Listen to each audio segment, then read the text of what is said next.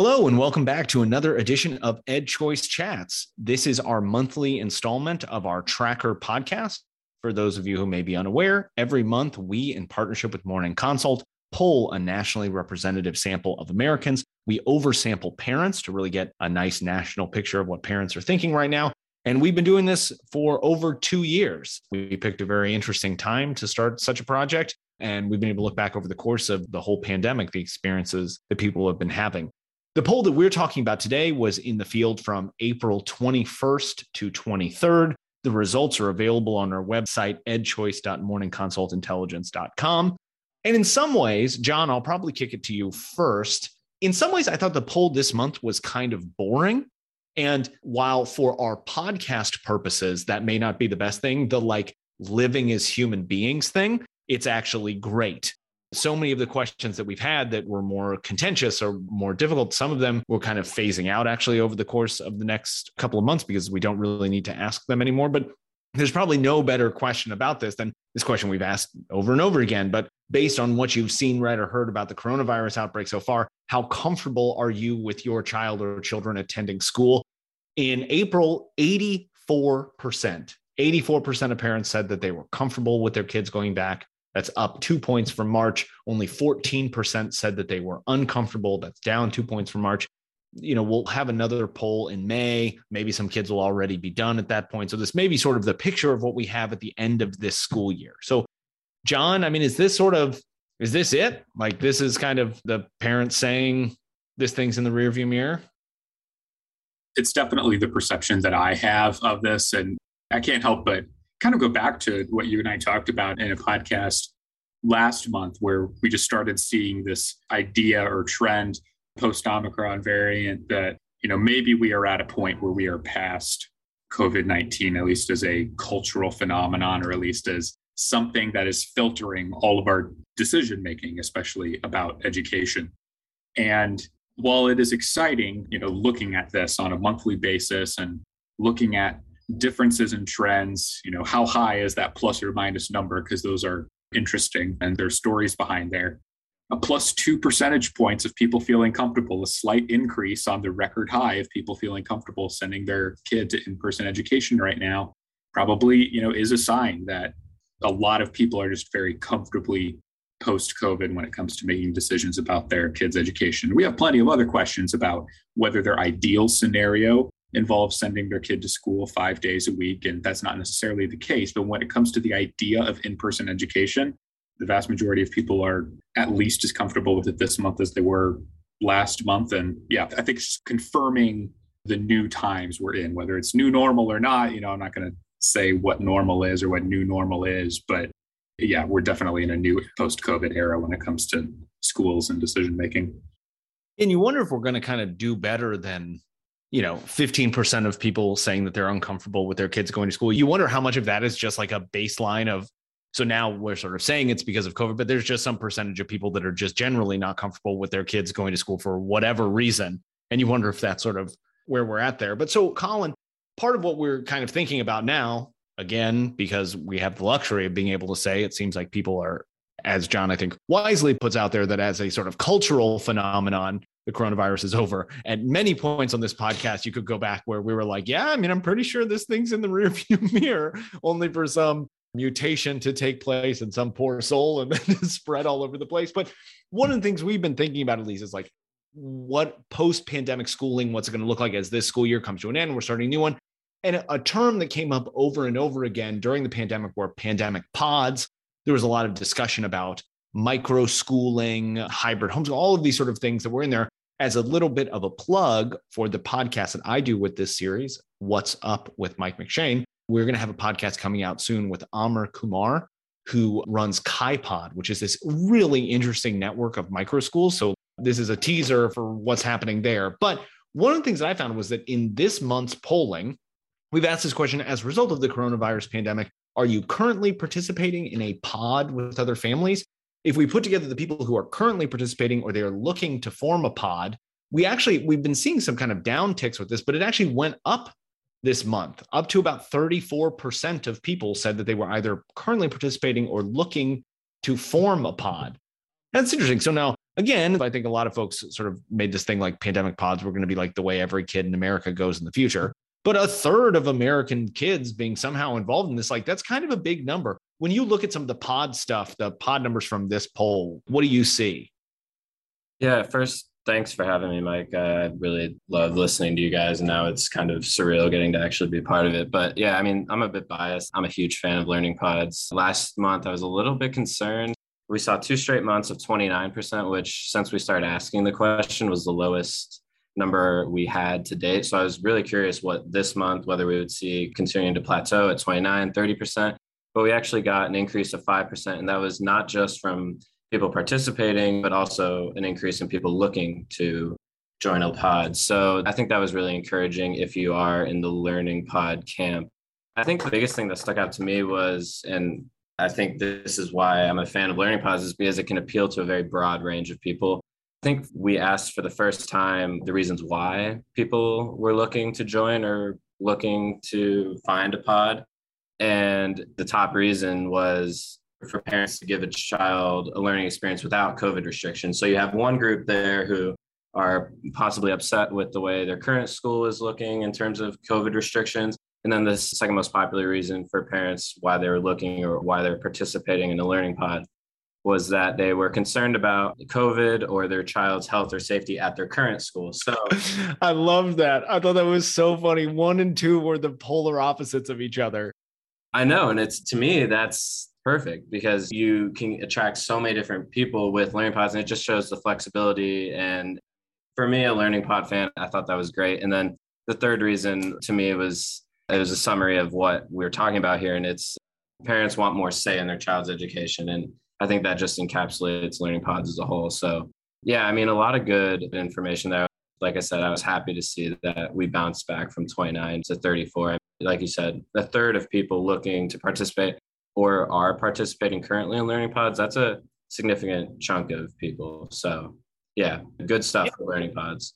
Exactly. And I think it's so interesting that in a time where stuff is so polarized, it hasn't read one way or the other. So it's like pandemic pods are for people who want to get away from COVID restrictions. And that's like so many things in our world become kind of coded one way or the other. It's like, oh, those are like the pro mask people, or those are the anti mask people. And this is what they do. Well, it turns out pods didn't end up that way, that they are sort of for both groups, that there are some folks that are sort of exactly as you said, oh, wow, like I'm still kind of iffy about the coronavirus. So a pod's a good way for me to prevent the things that I'm worried about. And the flip side is true as well. And we had some interesting kind of demographic stuff.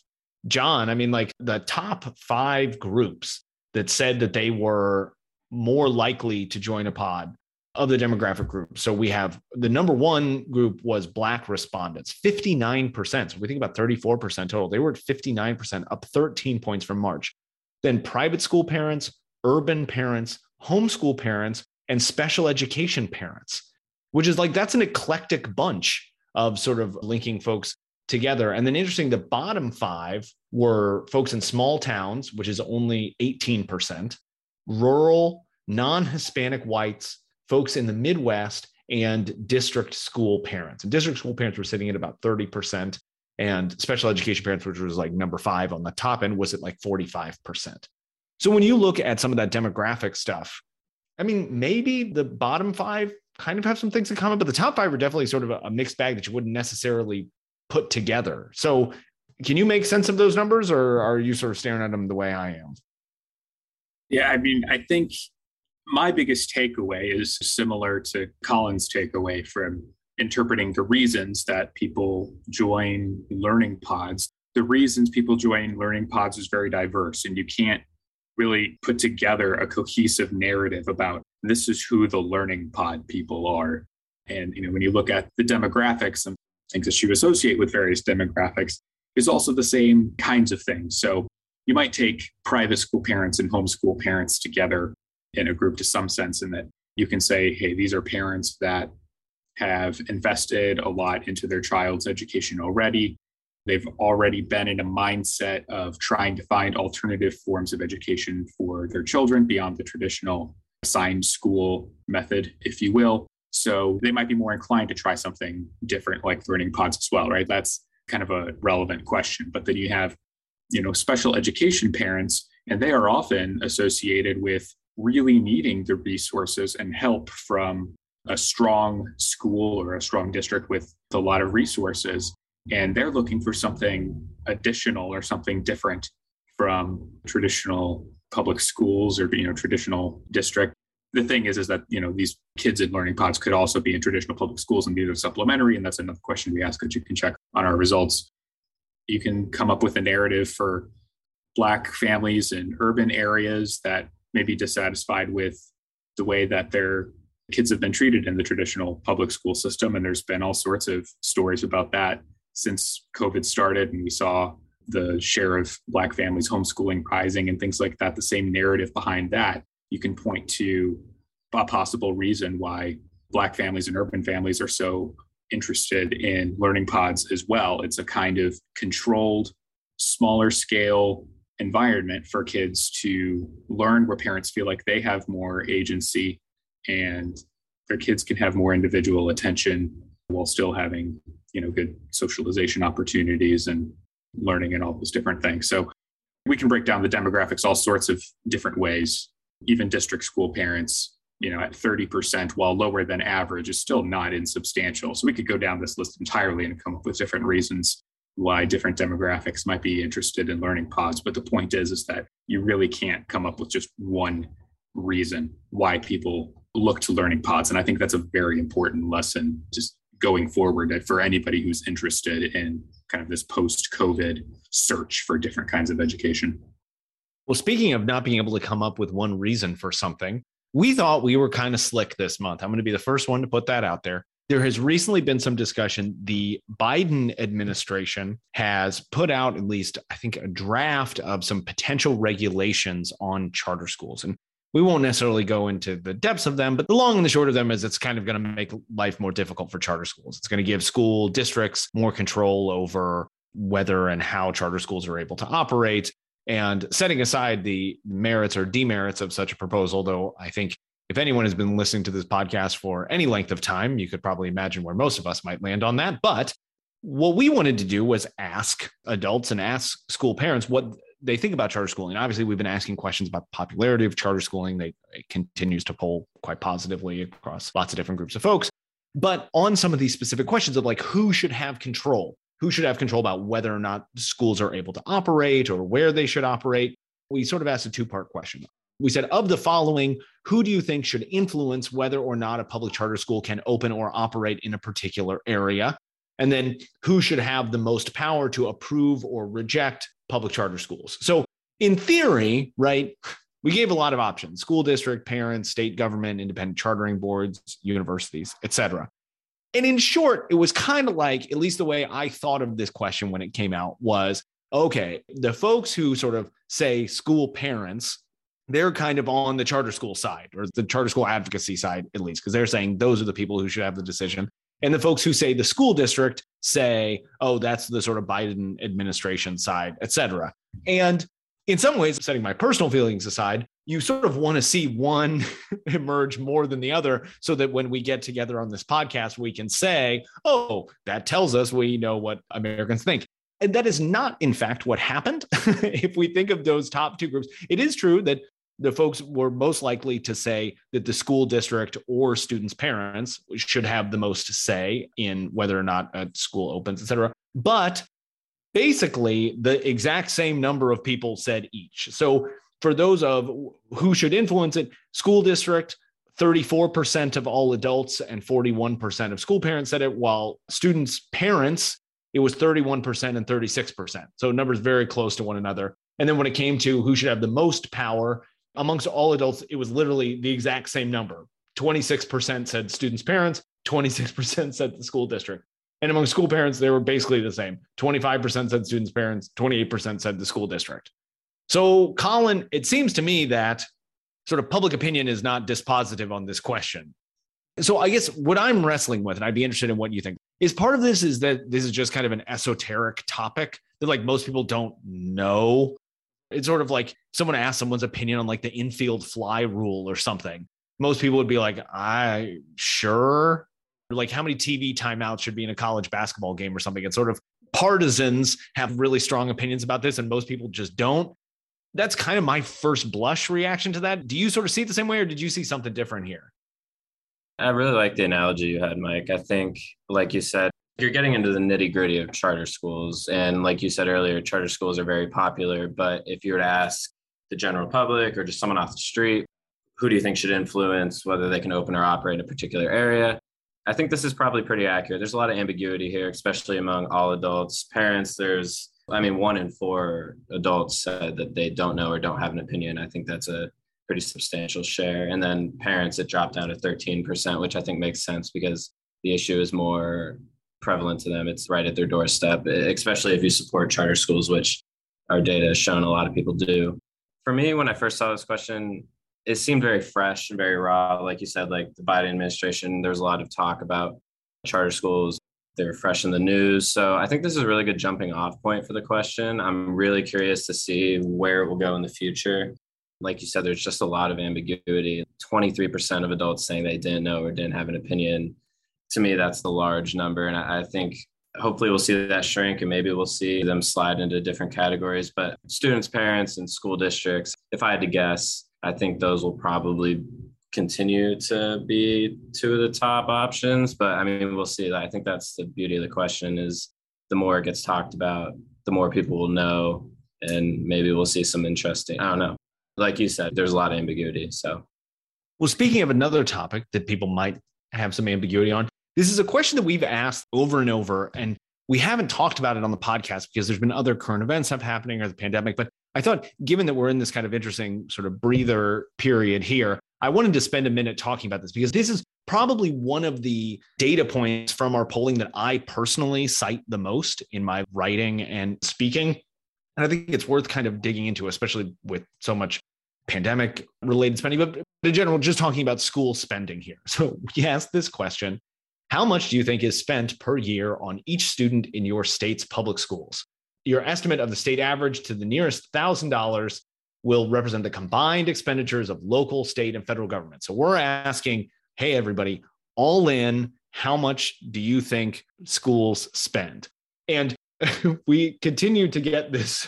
You can almost set your watch to it every month. Adults, school parents, the number isn't that different. This month it was the same. And they both came up with $5,000. And folks think that it's $5,000 per kid per year, which, depending on where you are, is either very wrong or very, very, very, very wrong. And again, this we're not even talking about COVID spending or any of that stuff. So, John, like, I just just don't know about this. It's so weird to be kind of in a space, and maybe this is in other areas of public policy as well, that people just like dramatically overestimate. There's what the historic stuff about like foreign aid spending. People massively overestimate how much we spend on foreign aid, or maybe it's like the military's budget or something. People don't fully understand what these numbers are. But when I look at these numbers, I just think it's really hard to have a reasonable conversation about education policy when people are off by a factor of two, three, four, or five as to how much we're actually spending. When you see this, what do you see? Do you have a similar conclusion that I do? Or have you found something else in here that's like, oh, there's maybe something we can do about this? It is tough. It always surprises people, I think, how much money is spent on K 12 education. So I live in Indiana, and in our particular case, half of the entire state budget is dedicated to K 12 education. And anybody I tell that to is shocked to hear that number. Like that, that's just such a startling high number to them because there's a lot of perception. And at least in our particular case in this state, was there was a period after mid and then a little bit after the Great Recession, you know, nearly 15 years ago now, where there was a decline, a real decline in K 12 education spending. It was not nearly as significant as a lot of people say, but you know, the number was negative. And kind of ever since that point, there's been, I would call it marketing, where there has been this perception that K 12 spending is declining. K 12 spending is too low, even though that claim has been outdated for nearly 15 years now. And you know, it's because people don't go to the National Center for Education Statistics. They listen to people, they listen to political leaders. They listen to signs that they see during election season, things like that. And that is where people are getting information. And people will listen to underfunded. People will listen to not prioritizing the children. People don't think about numbers usually. I'm so sure that a lot of these people were just kind of pulling a number that made sense to them, maybe comparing it to what they thought, you know, private school tuition would be and assumed that it would be, you know, a lot lower than whatever that costs. It's hard to see where these people are getting reference points for, but it is kind of interesting that it is pretty consistently $5,000 every month. But what we do is we randomize whether people learn how much money their state is actually spending or not. And those that do learn how much money their state is spending on K 12 education pretty consistently, or like 15 or 20 percentage points less likely to say that spending is too low. But it's still pretty consistently over a third of people are saying too low, even if they do learn how much their state is spending after they've already guessed. So, what has happened is that they've learned that they have underestimated how much money their state is spending by like two and a half times over or four times over, depending on where they are. And they'll still say spending is too low. And what that tells me is that a lot of people really don't have a very concrete idea of how much money education spending should be. They just have a sense that, hey, we are not getting out of our schools what we think we should be. We're not serving kids well enough.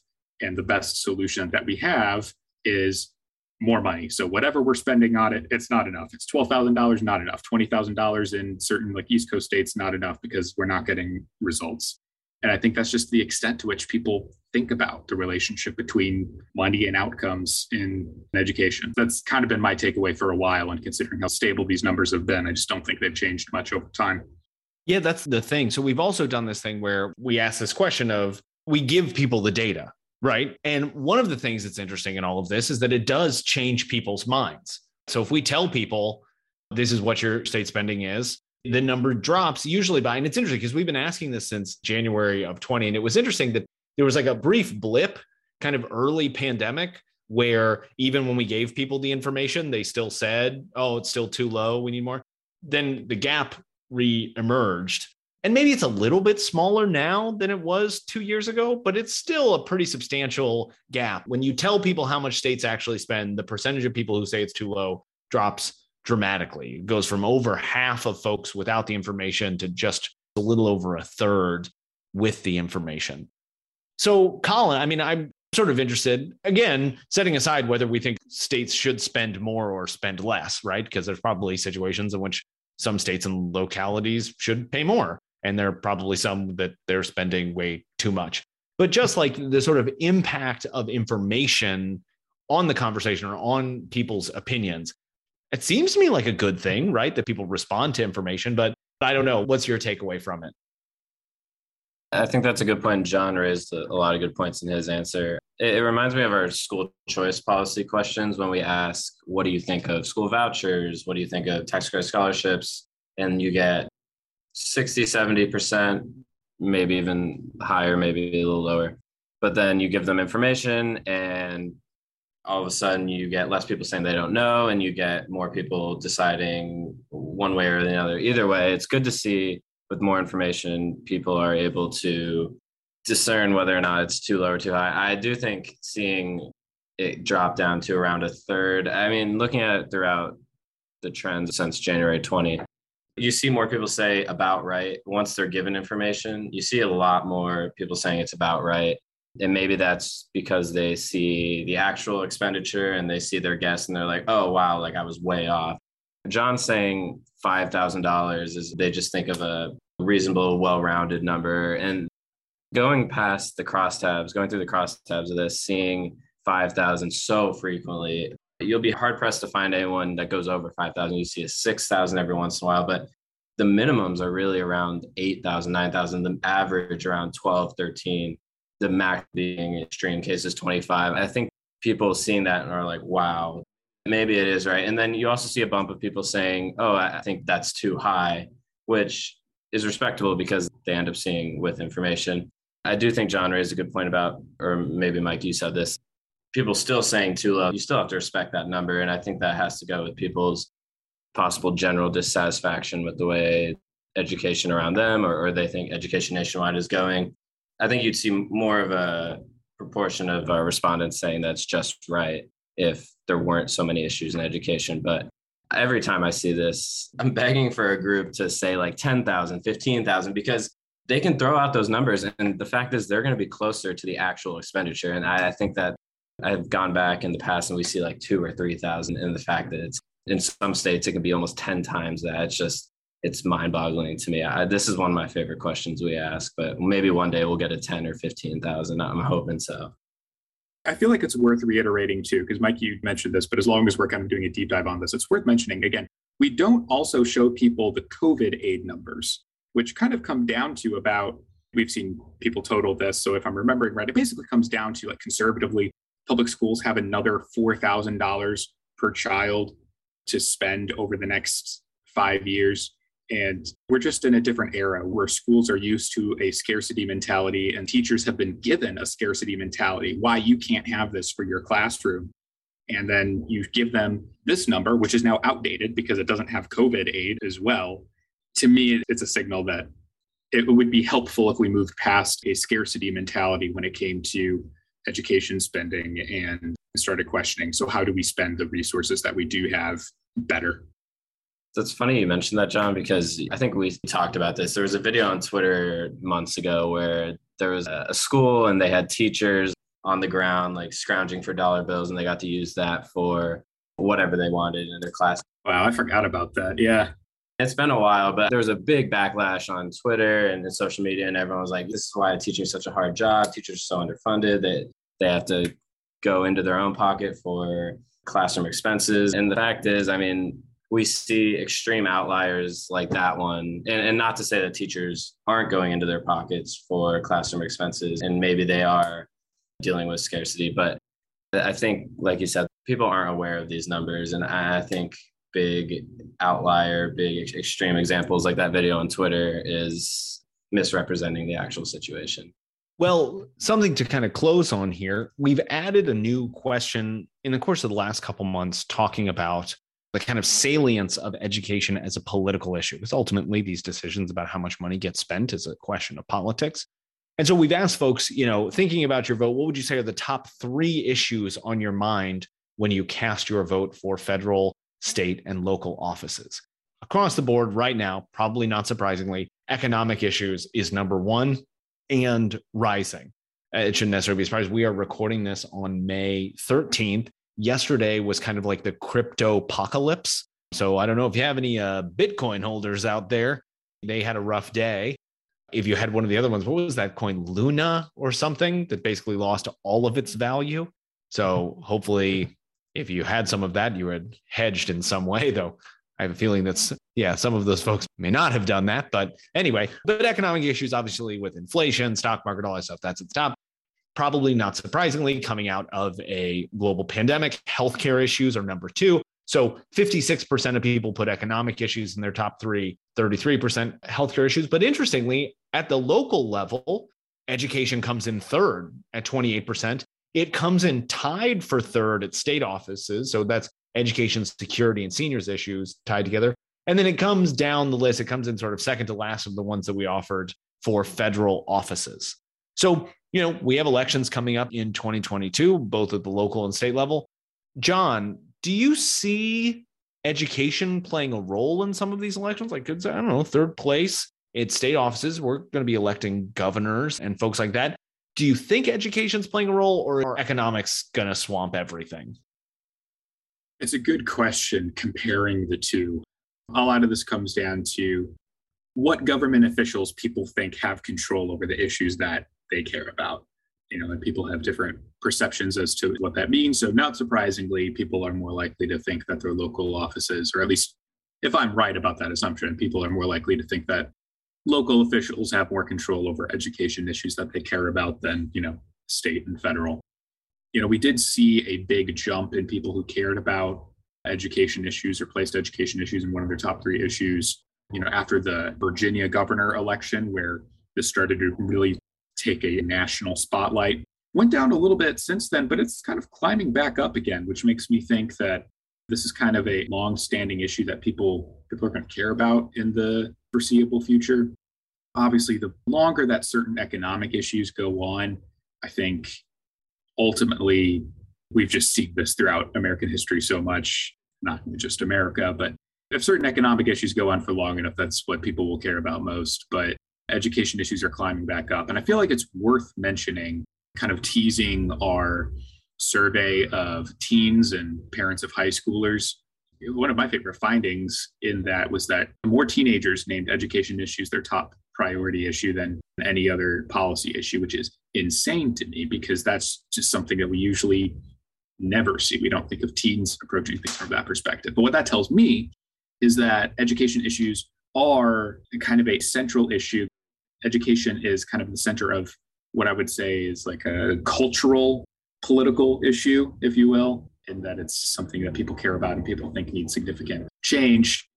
If the kids are caring about it, it's something that's really seeped through culture, I think is what I'm saying. And there are fewer kids paying, you know, gas prices and things like that. So they might be less concerned about that compared to economic issues. But anyway, it's hard to say how it'll compare to economic issues because that'll kind of depend on where economic issues go between now and election season. But I don't think it's going away.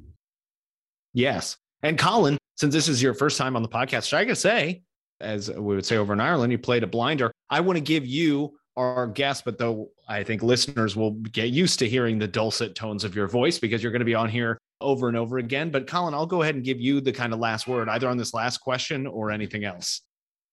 Yeah, to echo John, I mean, when the teens survey came out, to see the teenagers are prioritizing heavily and, in fact, the most education issues was shocking to me. I would have guessed it would have been climate or, or healthcare, which ended up being very close in, in terms of percentage with education issues. But I think that was super encouraging. It's kind of a weird looking at this chart, you wonder if education issues were lower, would that mean that there are less issues to fix in education. Or uh, you can look at it the other way and say, oh, people are really prioritizing education. There's a lot of passion, there's a lot of ambition there to make it the best it can be. So there's a weird middle ground between just looking at this. I'm not surprised that economic issues are number one, especially with everything going on. And like I said, we're talking about adults in this. We're not talking just school parents or talking about any other demographic, it's adults. So economic issues being king does not surprise me.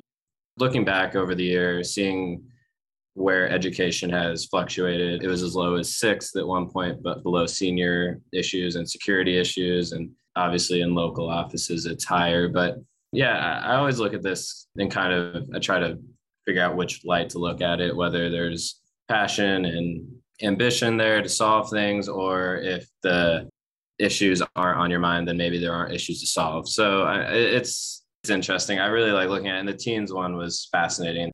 Everyone should go listen to Mike's podcast.